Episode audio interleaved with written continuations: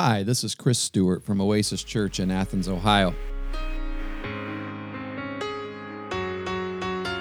Please reach out to us on Facebook or Twitter or send us an email at oasisathens at gmail.com. If there's anything that you need, if you have any questions, we want to continue to serve and minister to the needs of our community. May God bless you today, and we hope you enjoy this message from Oasis Church in Athens, Ohio. Okay. We are going to be in Exodus chapter 20, and we're going to read verse 14. Very short, simple verse. Do you remember what year it was, April, when we bought our first house? 1997. Yeah, 97. The year you were born.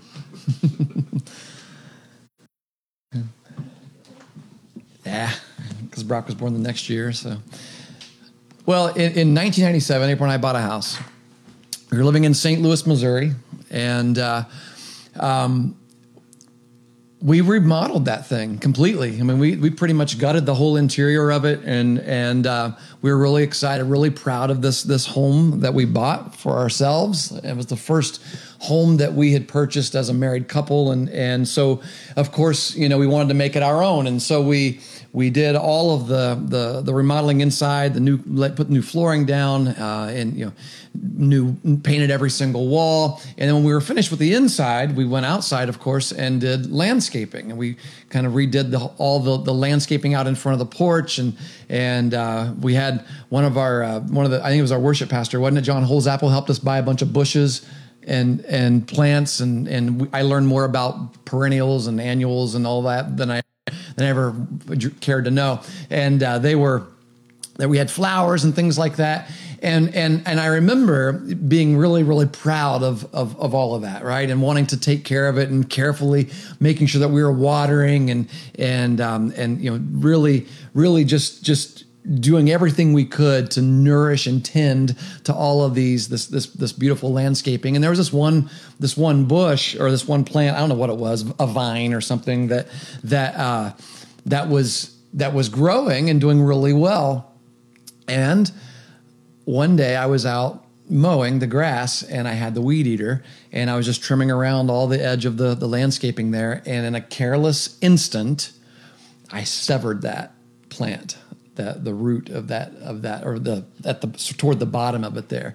This plant and tending to and caring for for some time as a as a young married couple that we were really proud of and I was shocked because I realized that in that moment there was nothing that I could do to fix this something that we had taken care of and and and watched it grow, watched it make it through different kinds of weather. We went through a winter and then it came back in the spring, and then we watched it grow. In just an instant, I killed it. That is what adultery is like. In Psalm 128, verse 3, God compares um, the marriage relationship to a vine. And, and, and this, this, this, the psalmist writes that, that a wife is like a fruitful vine and that children are like olive shoots that are a blessing that sit around your table. And so God is comparing marriage to to a vine. And and the, and, and if you think about it, it's a it's a really great comparison because you have to invest a lot in it. You've got to you've got to uh, wait a long time as you nourish and water and and and tend to it. And You got to be really patient to watch it grow and be fruitful. And and that's what a marriage is like. And then adultery is literally severing it near the base of the vine. And what's interesting about how vines grow is that is that they when they begin to die, you don't necessarily notice it all at once, right? The leaves may stay green for a few days and and and then just start to wither over time. And the reason why is because that nourishment isn't able to come from near the base of the vine, and so eventually it just all begins to wither and then it, and it, it dies. And so when I went when I killed our plant, I tried to go back to continue to nourish it and reinvest in it and and wait patiently for it to to grow back you know tried to prop it up and things like that and just hoping and praying that it might be revived and i say that because i don't know where you are today all's watching this, and I don't know who all's participating in this online service and investing into this message and going to stay with us for the next 30 minutes or so. But I hope that that is the path that that that you will that God would help you to choose today if in fact you do feel broken, if in fact you do feel like something has been severed, that that that you would be able to choose a path of can continue to nourish and reinvest and patiently wait to start over and revive this. And uh, and that's that's kind of what we're going to talk about today. It's not an easy thing to talk about. For some people, this could be a, one of those really difficult sermons to listen to. Um, I know that these topics have a tendency to hit closer to home for some people than for others. And my hope is that you would hear me bringing God's word to you in a really practical and helpful way God says in the seventh commandment of the Ten Commandments. This is what we've been studying. So if you're if you've not been with us, our, our church, um, we are we're we consider ourselves a Bible teaching church, which means that we while there are a lot of things that we certainly could be talking about in today's world, uh, on a weekly basis as a church, um, the, the greatest priority for us is, is the Bible. The greatest priority for us is what God has given us in His Word. And we believe that what God has given us in His Word will cover all of the, the, the, the fringe cultural topics of the day. And if we invest our hearts and our minds in His Word, we will know how to respond to things that seem confusing in our day. And so we've just decided, you know, uh, well, seven weeks ago, to begin a series in Exodus chapter 20 on the Ten Commandments. I had actually never preached on the Ten Commandments before, and so and so I decided that that would that would be something that that we would do as a as a church welcome all of you that that have joined oasis in these last several weeks online.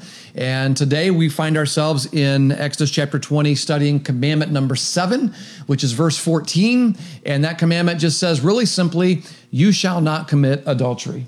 You shall not commit adultery you know, one of the great joys that I've had as you know being a pastor in our in this community and, and where I'm where I close to where I grew up. So I, I'm a pastor very near to the to the place I grew up. So I'm living in Athens County. I grew up in Meigs County, and it's also a community where I'm a coach. I work in the community, I have a job at the university. I, I at one point was teaching school uh, in, in uh, at Eastern High School. Uh, I was working at uh, for uh, the County Board of Developmental Disabilities. So I've had a lot of opportunity to meet a lot of people, to get to know a lot of people, and and it's so people grow up together um, who were maybe children and get to know one another and then maybe even decide to get married it's been a really great honor for me to be able to be there on many maybe perhaps of you who are watching today, many of your wedding days. I've had the, the privilege to officiate um, weddings for people that have grown up in my church, people who I grew up with that attended my church, people that I've pastored with. That I've coached on my baseball teams, um, people that I once taught in school, uh, relatives, family members, and wedding days are really, really cool, incredible days to get to share with people. Um, but the most important day, and this is something I always tell people when I sit down with them for to do premarital counseling. One of the things that I always tell a couple is that is this: the most important day, although this is a really awesome day, your wedding day is that's not the most important day. That's the beginning of your marriage. The most important day is going to be the last day of your marriage. How will it come? Will it come early? Will you sever your own vine? Will it come painfully? Or will that last day be a pleasant last day where you get to hold the hand of your spouse and, and say goodbye to them? As we read in the Bible, the first wedding that ever took place between our first parents was immediately preceded, or, or it, it, immediately was followed by, the, the wedding was immediately followed up with what I'd consider to be a war. There wasn't there was not a reception celebration for Adam and Eve's wedding, but it was more like a war. It was a spiritual war, an emotional war, a relational war. It was a war.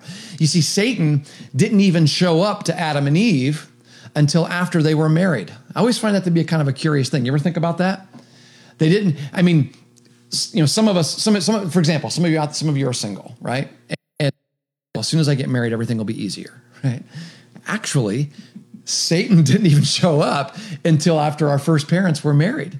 So the storyline of the Bible, the way the Bible you know begins is it goes from a wedding immediately into a war.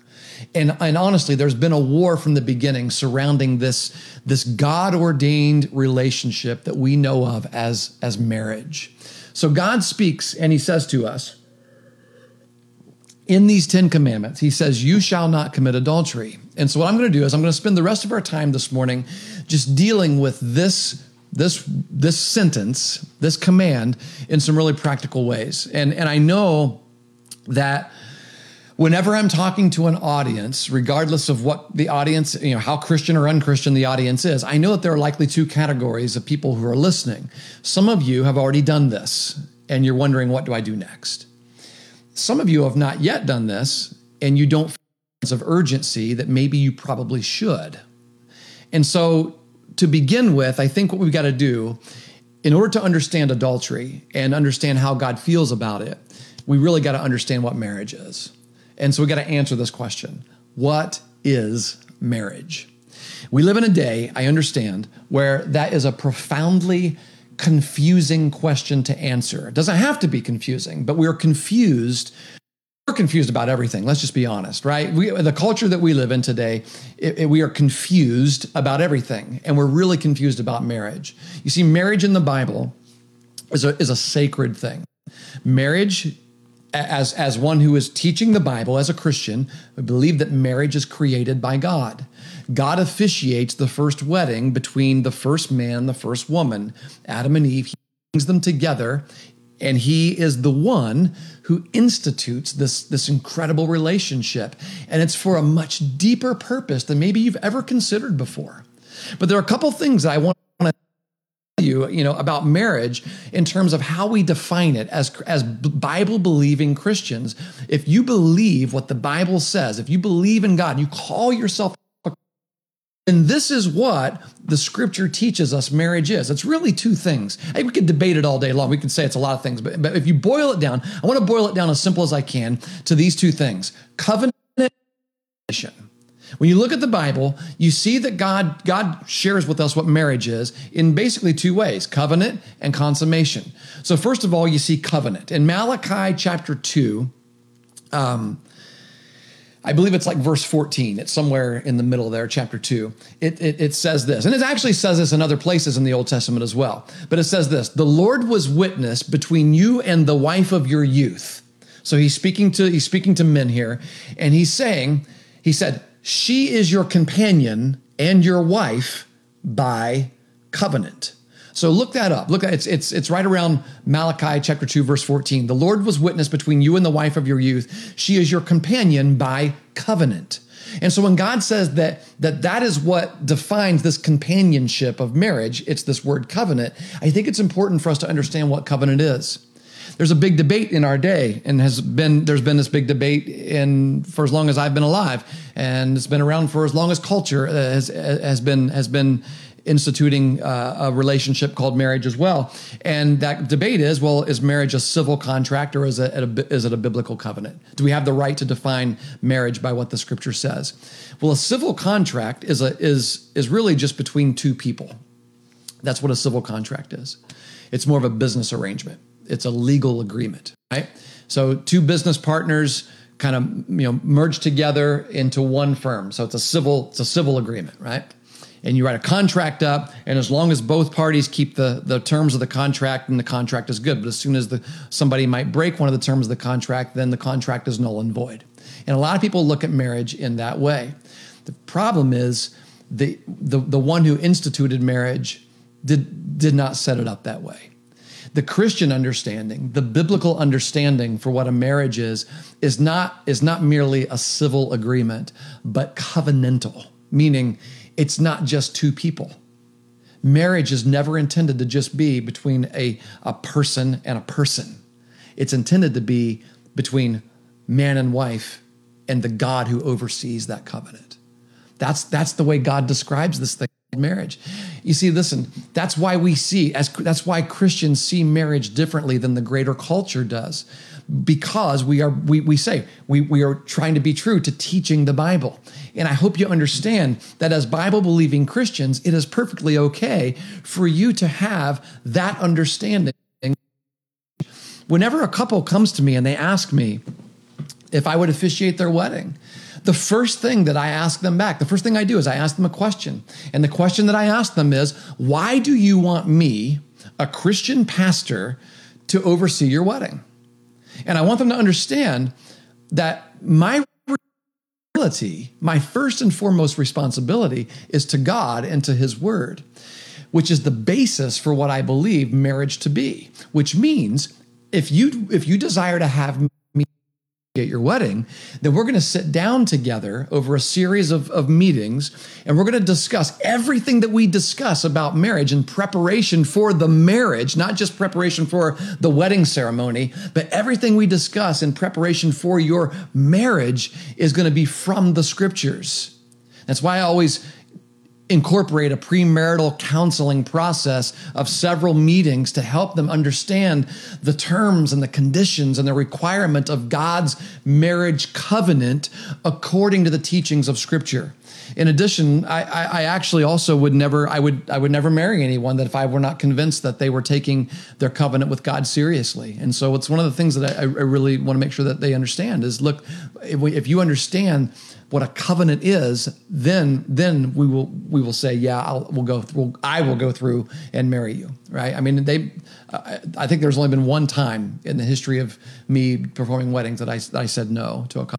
It was a long time ago, and none of you know who they are. So, um, they came back later and thanked me because they said it would have been the wrong thing to do. Uh, so understanding marriage as covenant is of primary importance as a Christian. If you are a Christian and you have never considered this, then please stay locked in here today because it is it is of it is of vital importance to you in understanding this relationship that God has given. So as Christians, we don't just view marriage as a civil arrangement, but as a covenant the distinction is really, really significant. We want to be really, really clear that what is civil is civil and what is covenantal is covenantal. And our view of marriage is entirely guided by the scriptures. And it doesn't matter what vote is taken or what lawyers determine. Ultimately, what we care about is what God has spoken. So it's covenantal, which means, which means it is permanent. It is exclusive. It is sacred. That's what it means. The second thing I said it was was consummation. So marriage is covenantal, but it also includes consummation. So what that means is two people who are together are not married because they have they don't have the covenant aspect. All they have is the consummation aspect two people who are really good friends and they love one another and they spend a lot of time together, but they've not entered into the covenant and consummated it. Um, they, they're not they're not married. That's why it's got to be both covenant and consummation. And this consummation aspect is actually spoken of back in Genesis at creation, um, in Genesis chapter two, verse twenty-four, where God is speaking. Moses is recording um, the words here of our first parents, the account of our first parents, Adam and Eve, and he says, A man shall leave his father and mother and hold fast to his wife. So there's the covenant, right?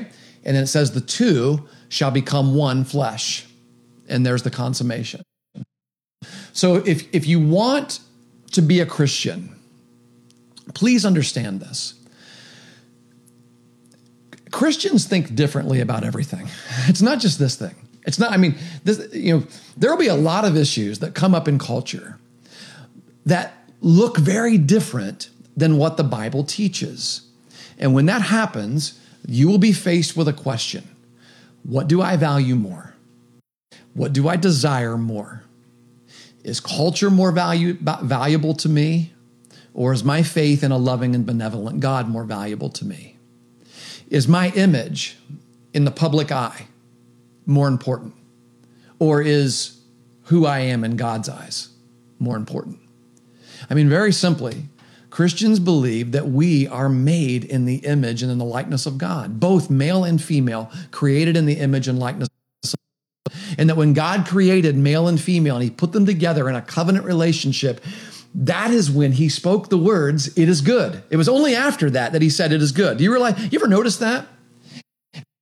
The way things unfolded there in creation, in the creation of man and woman, the chronology of events, the way God viewed what he was doing as he was creating everything in this world, the things that God's, you know, things that the words that God spoke after after the things that he created to, to you know to, to talk about how he felt about what was doing let's you know flip back there real quick in Genesis chapter 2.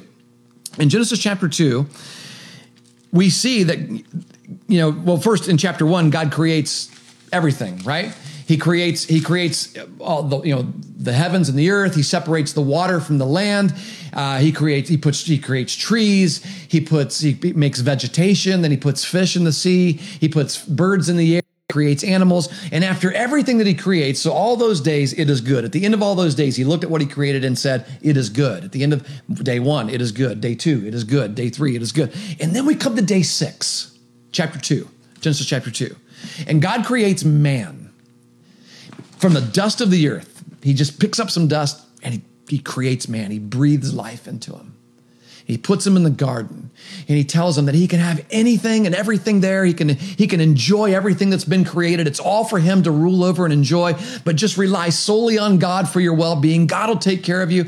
But then God takes a second look at man and he looks this creature over that he has made and he says, This is verse 18, it is not good for man to be alone. Has that ever struck you as an interesting comment? I mean, everything else that God created, the dogs, right? Even the dogs, it is good, right? Even the animal, the animals, the trees, the plants, it is good, it is good, it is good. And then man, eh, it's not good enough. You feel that, guys? You feel that? It's just not, we're not all by ourselves. It's not good. Why? Here's why. Listen, this is so important because the goal was to create this human being in the full and complete image of God Himself. And when man by himself was not able to reflect the full and complete image of God, God said, That's not good enough. And he makes woman and he puts them together in a marriage relationship, a marriage covenant. What this means is that the primary purpose and foundation of the marriage covenant, bringing one man and one woman together in a fully consummated relationship, is the way that the human race is able to reflect the image of God fully. Have you ever paused to consider that? I mean, that means you, husband and wife, you're intended to be a living, breathing, daily example in this world of what the image of God looks like. I mean, yes, we take this issue of marriage very seriously. It is a gospel issue, it is a God issue. God created you in his image. He put you together. Marriage is an illustration, it's a pattern, it's a precedent, it's a foreshadowing of something far more significant and greater than just two people living together. This is why we believe that marriage is not just a civil contractual agreement, but it's a covenant. It is defined by covenant in the presence of God and in the consummation between husband and wife. According to the Bible, Marriage is a portrait of so many greater things. I mean, you flip over into the New Testament and you see an even greater illustration. The Bible tells us in the New Testament that marriage is to be a portrait and a symbol and a picture of Jesus' love for his church. You can read that in Ephesians chapter 5. So mark that down and go over and read it. But here's what it says it says that Christ loved the church and gave himself, himself up for her to present her or to present her to himself as a radiant bride without blemish or spot. And then history ultimately culminates in Revelation 19. So the beginning of the of the scripture, we taught we, we learned that the relationship between God and man is about marriage.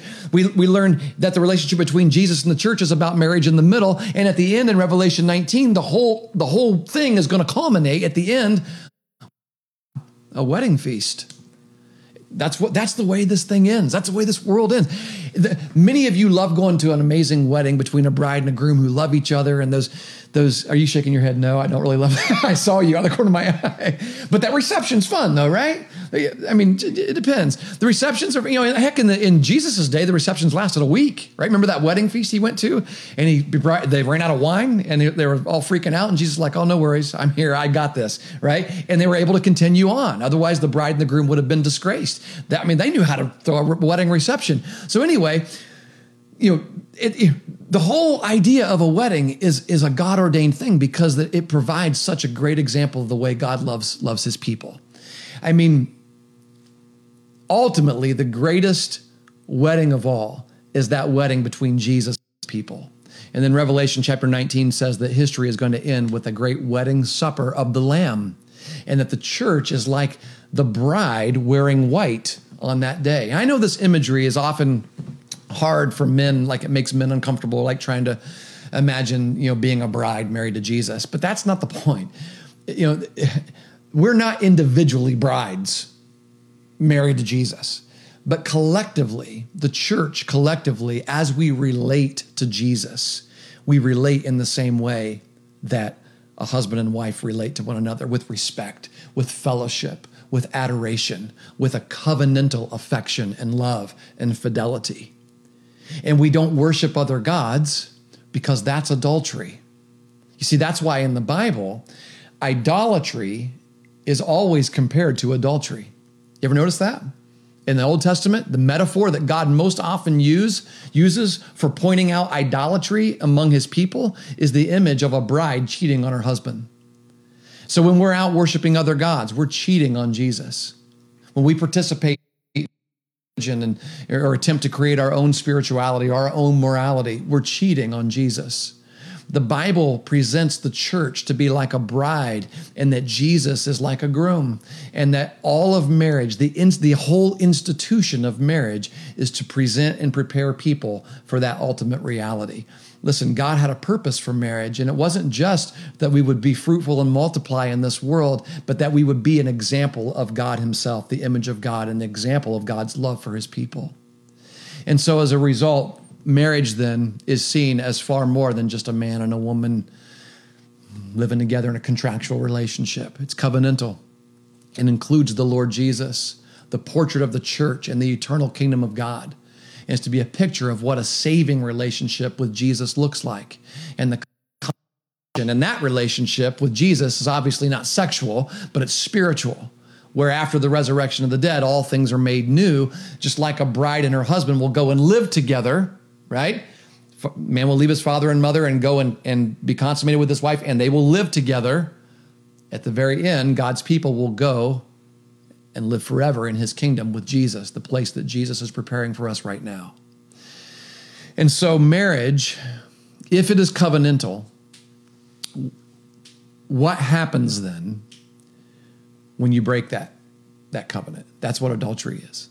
So, getting back to this, this, this command, that's the question we got to ask today. What happens when you commit adultery? Well, here's the penalty for adultery. And this is why there are there are there are penalties for adulteries in the Bible that you see. There's actually you see you see there's a penalty in the Old Testament, there's a penalty in the New Testament, and then there's there's one for the eternal kingdom of God. And listen, in the Old Testament, the penalty for adultery was death. Let that sit for a minute. Leviticus chapter 20, verse 10. It actually says this in numerous places in the Old Testament, but it says this If a man commits adultery with the wife of his neighbor, both the adulterer and the adulteress shall surely be put to death. You see, in the Old Covenant, in the Old Testament, there was not an opportunity for repeat offenders. you, commit adultery, you die. We move on, right? I mean, that's why sometimes people argue, like, like you know, what about you know, you know, when people think about divorce as Christians, right? We tend to miss the point. People are like, well, could they get divorced in the Old Testament? You know, but you know, why is there divorce in the New Testament? No, in the Old Testament, there wasn't any divorce because if your spouse is dead, you don't really need to walk down to the courthouse steps and submit paperwork for divorce, right? You got the funeral, you move on. So let's say, I mean, think about this today, right? Let's say you committed adultery. Think of it like this if you were born in a different day, you'd be dead. I mean, the only difference between death and the date of your birth. You've committed adultery, you should be dead. If, do you feel that? I want you to feel that. I want us to feel the severity of this because God takes this very seriously. When I hear people say things like, hey, everybody makes mistakes. No, you know, nobody's perfect. Who are you to judge, right?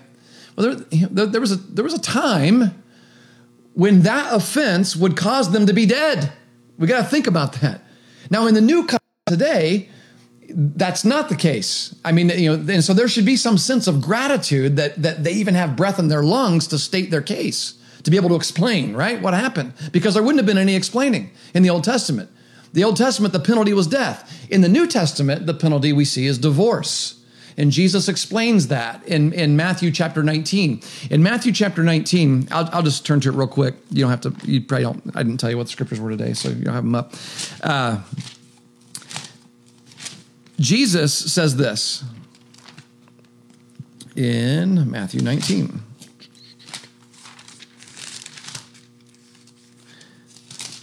Verse 9. I tell you, whoever divorces his wife, okay, so G- Jesus is saying this, right? Oops, sorry. Whoever divorces his wife except for sexual immorality. Now that's a that's a huge word actually, and and and but for our purposes, we're just going to say primarily adultery. But sexual immorality could actually include a lot of other things, and I think the reason why is because people are really perverted, and we can find a lot of ways around rules. Just to be honest, but for our sake, we'll just say except for adultery, because adultery is included in sexual immorality. And he marries another, he commits adultery. All right, that's what he, that's the that's what's happening here. Now,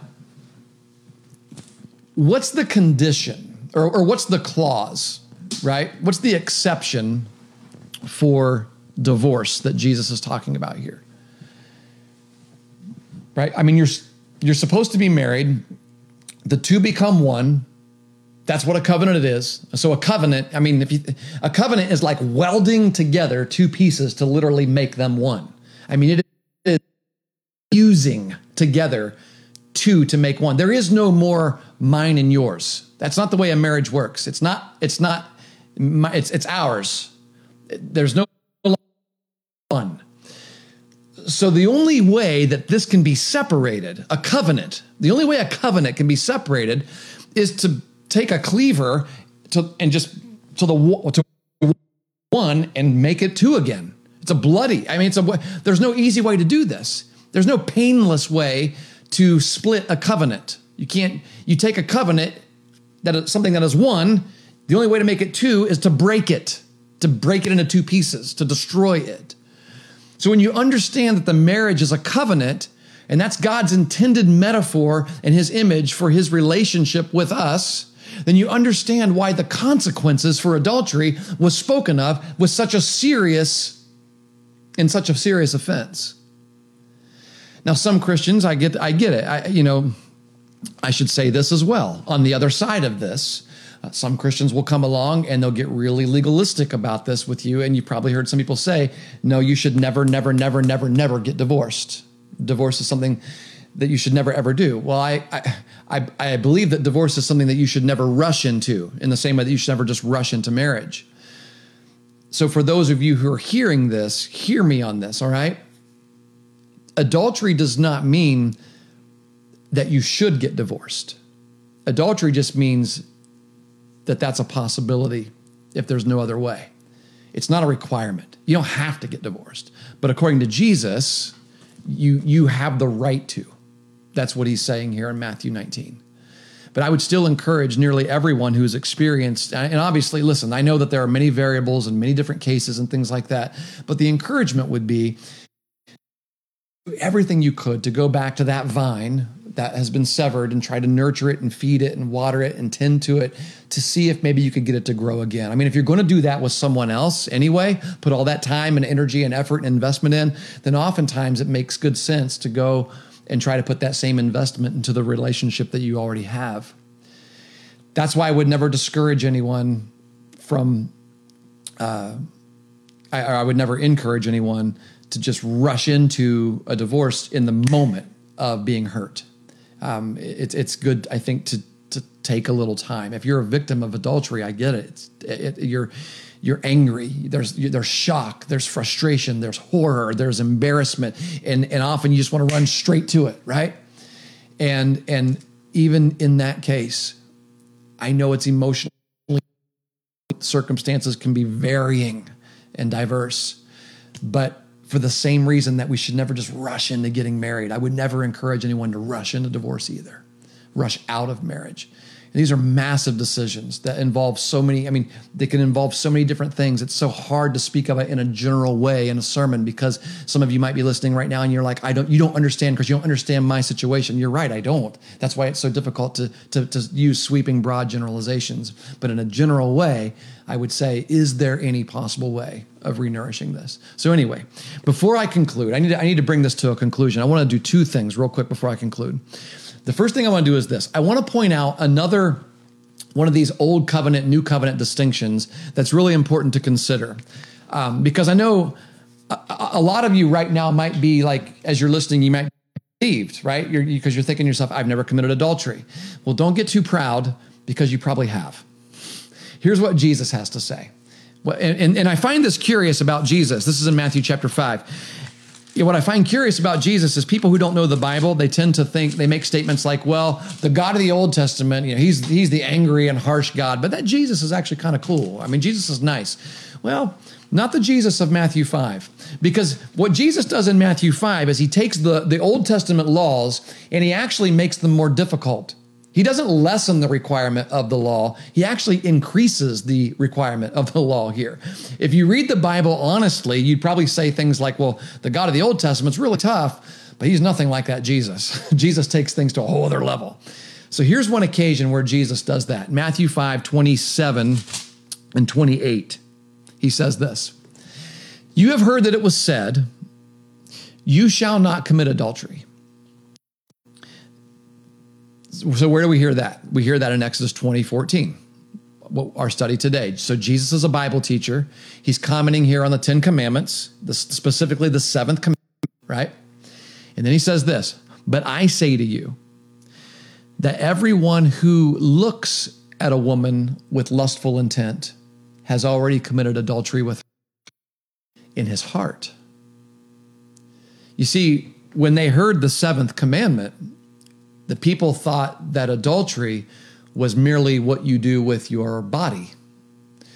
But Jesus says that before it involves your body, it starts in your heart.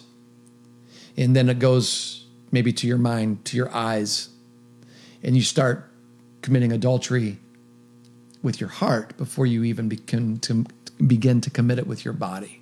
You see, body adultery and heart adultery both count, according to Jesus. Heart idolatry and adultery always precedes body idolatry and adultery. Why do I say it like that? Here's why. Because this is simply a violation of the first two commandments. Everything is. Everything that we see in terms of the different sins that you might commit are a violation of the first. Everything goes back to those first two commandments. The first commandment, there is one God, and you worship him alone. That's it. One God, worship him alone. Those are the first two commandments. So if you start worshiping sex, then all of a sudden sex becomes a God to you. It becomes an idol that you've created it's violating the first two commandments, which, which leads to then violating the seventh commandment. And so Jesus, as he always does, he deals with the heart issue behind it all. And that's where this begins. I want to conclude this message today with a word of hope. Okay? Would that be okay with you? gospel is about. Ultimately, that's what the gospel is about, and it should be included in every preaching of the gospel. And unfortunately, I know this has probably happened. Some people tuned out the video after hearing me, you know, talk about defining marriage at the beginning, perhaps, and and if they didn't turn it off then, they certainly probably turned it off when I started talking about the death penalty for adultery, and and maybe then happens when, when when that happens is people then begin to judge all of Christianity, right, in their hearts and their minds, or maybe on their timeline, right, right, by one statement. It's a lot like reading a headline and making a judgment about something without ever actually reading the the article or, or watching the video, right? I mean, we live in a headline culture. Just a few words are enough to make a lifelong judgment of someone, right? It doesn't matter if we misunderstood the context or if we even considered the context at all. That's just we that, that's, that's it's amazing to me that that's where we live today. Listen, we can't live this way, guys. We we can't. We can't survive this way. much less try to thrive in life. If, if there is no grace, then we're doomed. So, can I read you a story of hope and grace? John chapter 8. In John chapter 8, it says this Jesus at dawn went down, Jesus went down to the Mount of Olives early in the morning, and he came again to the temple. All the people came to him and they sat down and he taught them.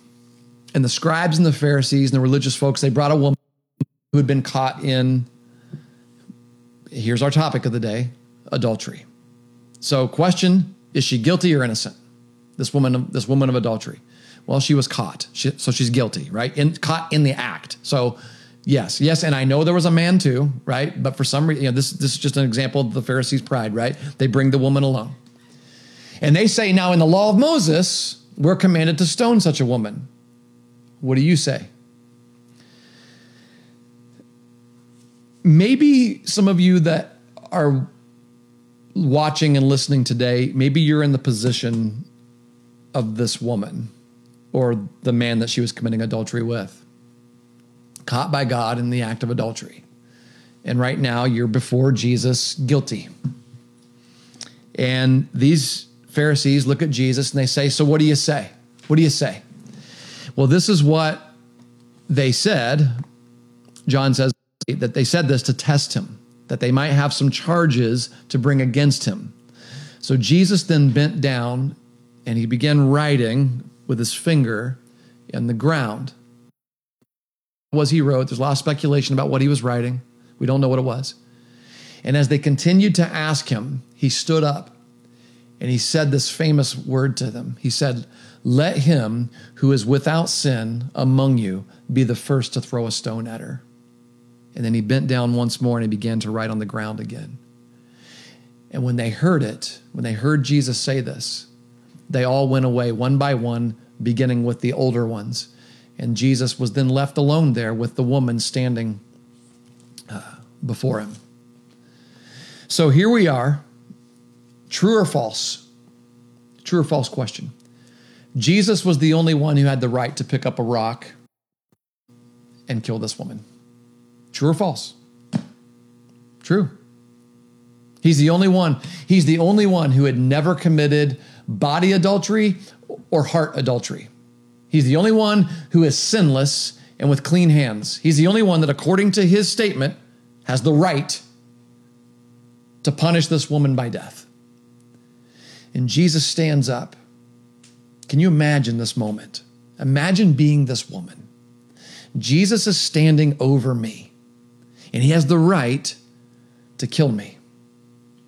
And he said to her, Woman, that's a term of endearment, where are they? No one has condemned you. And she said, No one, Lord. And Jesus said, Well, hear this, right? Every one of you hear this right now. Neither do I condemn you. Go and sin no more. And then Jesus went to the cross and he died for that sin of adultery. And he paid the penalty of death so that we could receive life.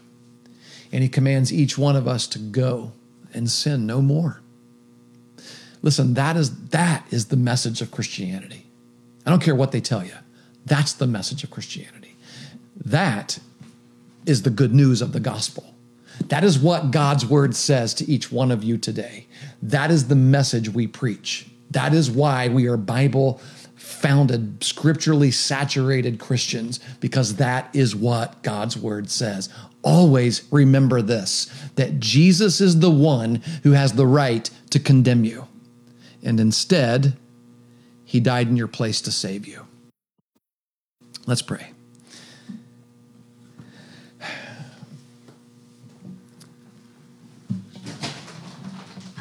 God, I'm so thankful that I get the opportunity to share your word with people on a weekly basis, regardless of what format it's in. It's still your word and it's still truth and it still goes out um, from, from your heart into the hearts of those And I know that when your word goes out, it's like a pharmacon. It's like, as as uh, Paul wrote in uh, in in uh, I believe it's in Galatians where he says that that for some it's like good medicine that is healing to the soul, but for for others it's it it it's uh, it's distasteful, and it, uh, it it ultimately kills them. Heart is hardened, and they won't receive it. Um, and I know that that probably has happened today as we talked about this commandment. My prayer is that as we have talked about the the the act of of the sin, as we've talked about the context sin is committed, the context of marriage, and the punishment that was originally in, instituted for it, the severity of it. I pray that what that illustrates is your heart. Serious, you take this relationship that we know of as marriage and I pray that as we understand um, grace, as we understand you coming into this world to, to be the punishment that is deserved for this heinous sin, that you now extend grace to have maybe been living in this. And that because of your grace, because of the healing that comes from your grace, there is potential for to be healed. There is potential for you to take that which was severed and nourish it again and bring it back to life. And it doesn't happen quickly. But God, that's what you've done with each one of us. I mean, I, and, and it's why I think the, I, I love the, the, the illustration, the metaphor, the, the imagery of the marriage relationship as it's held up to the relationship that we have as Christians with you. God, we know that we se- we sever, we try to continually sever our relationship with you through sin all the time, but you're always there to provide grace, the healing of grace, the nourishment that we need to continue to move forward, to be forgiven, Lord. We're so grateful that you don't cancel us. And I pray that we might extend that same grace to others this week. For it's in Jesus' name we pray. Amen.